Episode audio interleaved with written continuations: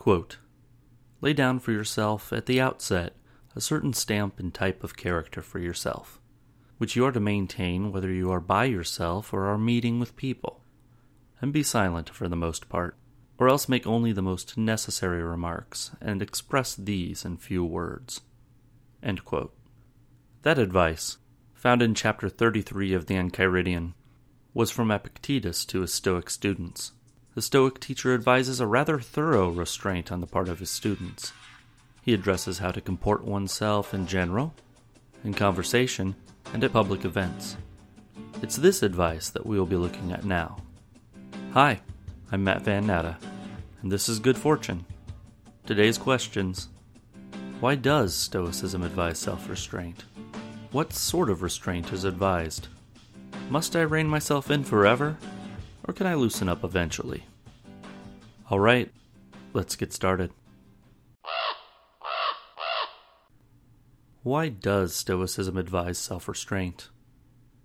The Enchiridion is a collection of Epictetus's words to students. So, as we review chapter 33 of that work, it's possible that the words are meant only for the newest of philosophers. After all, the perfect Stoic sage would not need to restrain themselves, since there would be no conflict between the sage's desires and the wisest course of action demanded by the moment at hand. But of course, no Stoic is a sage. We are all progressors. As such, we're prone to mistakes. We have yet to conform all areas of our lives to wisdom. Epictetus advises that, because of this, we should restrain our actions in those areas where wisdom has yet to change us.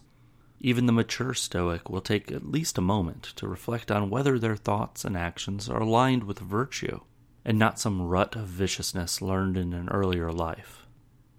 Later in the Enchiridion, we find Epictetus cautioning all Stoics when he says, quote, In walking about, as you take care to not step on a nail, or to sprain your foot, so take care not to damage your own ruling faculty.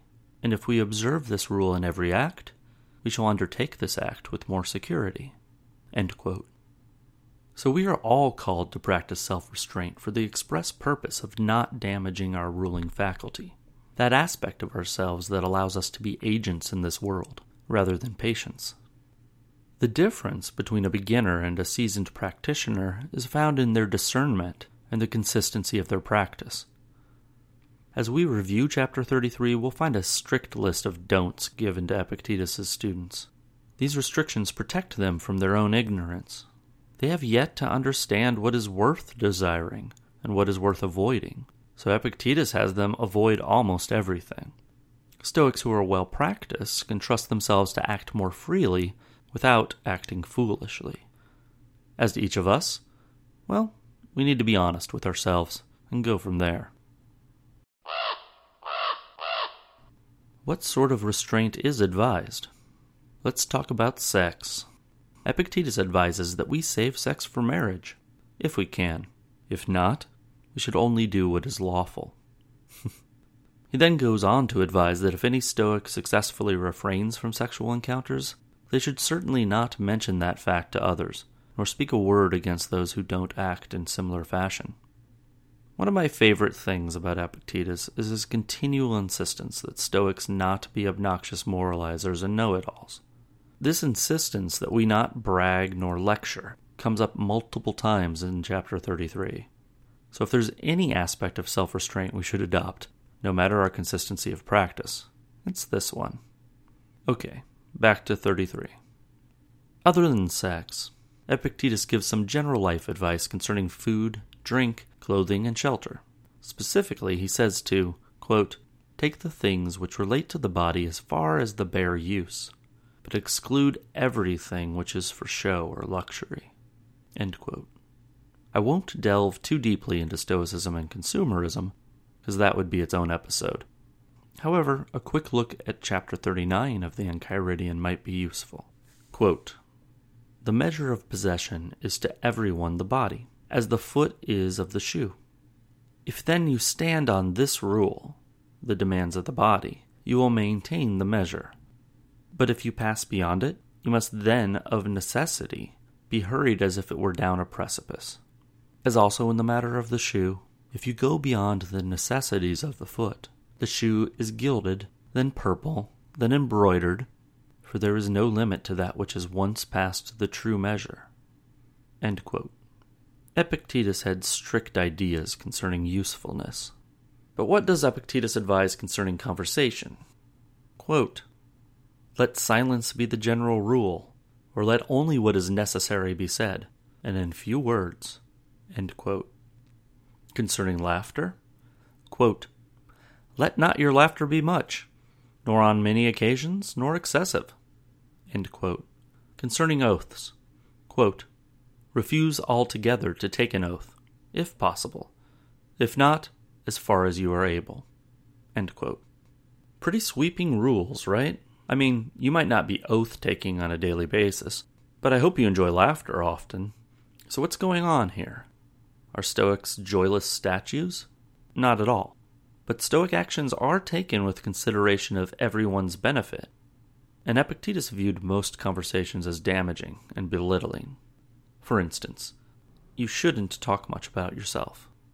Quote, in company, take care not to speak much and excessively about your own acts and dangers, for as it is pleasant to you to make mention of your own dangers, it is not pleasant to others to hear what has happened to you. Harsh Epictetus. Harsh, but true. And here, Epictetus is simply trying to make you a pleasant dinner guest. Elsewhere, he's protecting the community. Quote, Take care not to provoke laughter, for this is a slippery way towards vulgar habits, and it is also adapted to diminish the respect of your neighbors. Epictetus recognized how often humor relies on the dehumanizing of others, and he'd have none of that from his pupils. We can find similar concerns when he lists topics of conversation that are inappropriate for a student. Young Stoics don't talk about gladiators, horse races, nor athletes. They also don't talk about food and drink.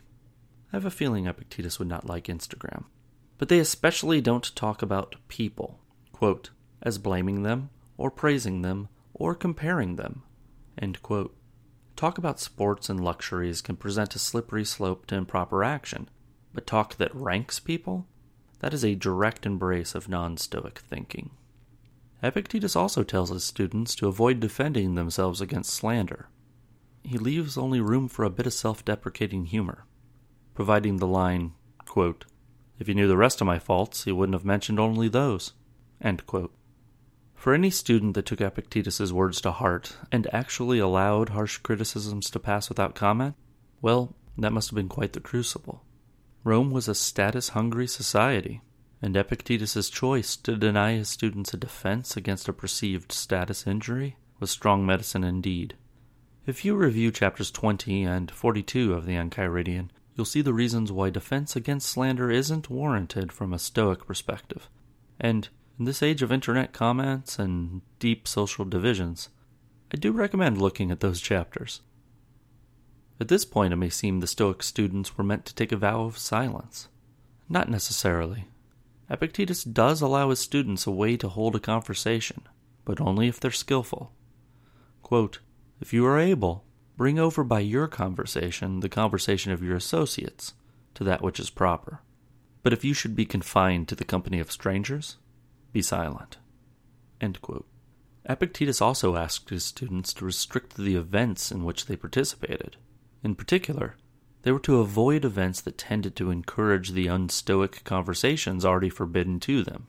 If you shouldn't talk about sports, then don't go to sporting events. If you do go, well, don't get too excited. And don't take part in after event conversations.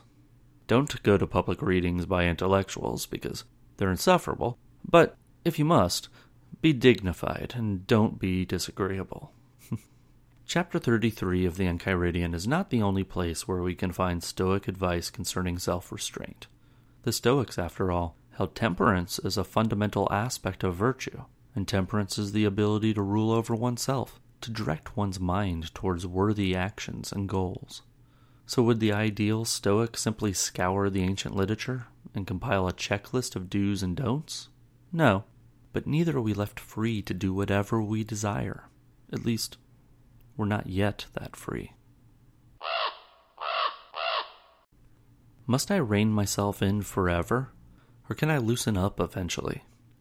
Stoicism isn't a checklist philosophy. Stoicism treats living as an art or a craft. No doubt, the new sculptor has to first learn the tools and the medium, and it can be helpful to focus a beginner on the basics. The expectation, however, is that the practitioner will grow in their abilities. In doing so, they learn to use their tools effortlessly, which leads to true personal expression through the art. But let's drop something as high minded as art and think about walking. Think about the growth involved, moving from the stumbling steps of the toddler to the surety of the adult, or even better, the confidence of a mountain climber. Chapter 38 Quote, In walking about, as you take care to not step on a nail or to sprain your foot, so take care not to damage your own ruling faculty. And if we observe this rule in every act, we shall undertake this act with more security. Stoicism reorients the practitioner's world. The focus of life becomes virtue. Wealth, fame, health, even life become indifferent, useful when they promote virtue, hindrances when they obscure the same. It takes time to gain this new perspective. It takes a lifetime to perfect it. So, when a student first steps through the columns of the Stoic school, what are they to do? Epictetus's radical program asked them to stay silent in conversation, sober in demeanor, hesitant to attend entertainments. Why? He wants them to avoid stepping on vices and spraining their ruling faculty so he restricts them to the cleanest and smoothest ground as they try out some stoic baby steps. After all, how can a person run free when they haven't yet learned to walk? So, when would the rules loosen up? Presumably, when the Stoic became more sure footed in the philosophy. In his discourse titled, Of Progress or Improvement, Epictetus says, quote, Where then is progress? If any of you, withdrawing from externals, turns to their own will to exercise it and improve it by labor, so as to make it conformable to nature, elevated, free, unrestrained, unimpeded, faithful, modest. And if they have learned that those who desire or avoid the things which are not in their power can neither be faithful nor free, but of necessity they must change with them, and be tossed about with them as in a tempest and of necessity must subject themselves to others who have the power to procure or prevent what they desire or would avoid. Finally, when one rises in the morning, if they observe and keep these rules, bathe as a person of fidelity, eat as a modest person. In like manner, if in every matter that occurs they work out their chief principles as the runner does in reference to running, and the trainer of the voice with reference to the voice, this is the one who has not traveled in vain. This is the Stoic who can run free. This Stoic understands what to desire and what to avoid. They live out those principles on a daily basis, applying wisdom to even the small details and chores of life, such as what they eat and how they bathe, which takes a bit more thought when bathing is communal, like in Epictetus's city. So, what then for us? Have we made this sort of progress? If so, we can trust ourselves to blaze trails in the wilderness of life. We just need to be honest with ourselves as we evaluate our abilities. So let's return to the beginning. Quote, Lay down for yourself, at the outset, a certain stamp and type of character for yourself, which you are to maintain whether you are by yourself or are meeting with people. However long you've practiced Stoicism, for days or for years, stop Take a moment to picture who you want to be.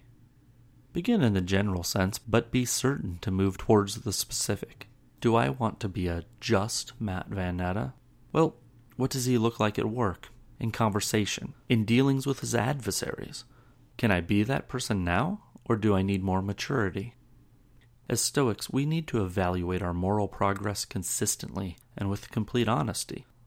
We may find areas of life that we best avoid altogether, or, if that isn't possible, where we must at least limit our self expression. This self restraint is meant to keep us living out a virtuous life, even if our ruling faculty is not yet a perfect leader. Over time, we'll grow in wisdom and live freer, more artful lives, but we'll always need to continue in our growth. As the ancient philosopher Plotinus advised, Do not stop sculpting your own statue. Thank you for listening to episode 14 of Good Fortune. If you enjoyed this one, might I suggest you read Massimo Pigliucci's How to Be a Stoic, which I reviewed over on immoderatestoic.com. In an interesting coincidence, this episode and the Spiritual Exercises chapter of Massimo's book are both based primarily in chapter 33 of the Enchiridion. I had started writing this about a week before receiving his book, and was near finished with the writing and the reading when I noticed the overlap. No matter, as I said in my review, How to Be a Stoic is a wonderful introduction to Stoicism, and worth reading, I believe, even if you've been practicing for some time. Speaking of books, I will soon be releasing one of my own.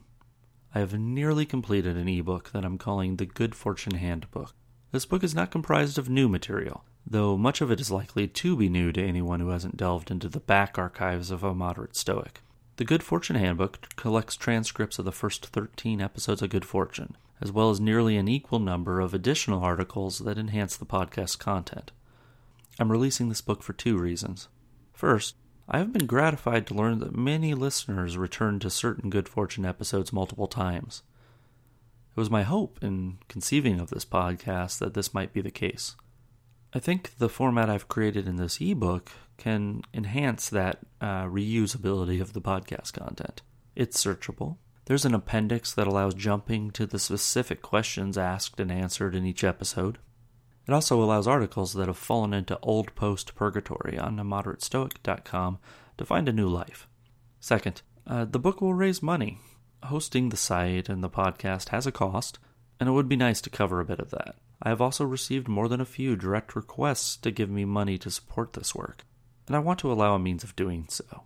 That said, all the content of the book is out there for free if you go digging, and I have always wanted good fortune to be freely given. Anyway, Look for that in the coming weeks. Good Fortune can be found on iTunes, Stitcher, SoundCloud, and many other places. If you're willing to leave reviews on those services, they are always appreciated. The music is by Triad off of their album Public Domain. And finally, always remember misfortune borne nobly is good fortune. And therefore, I wish you all good fortune until next time.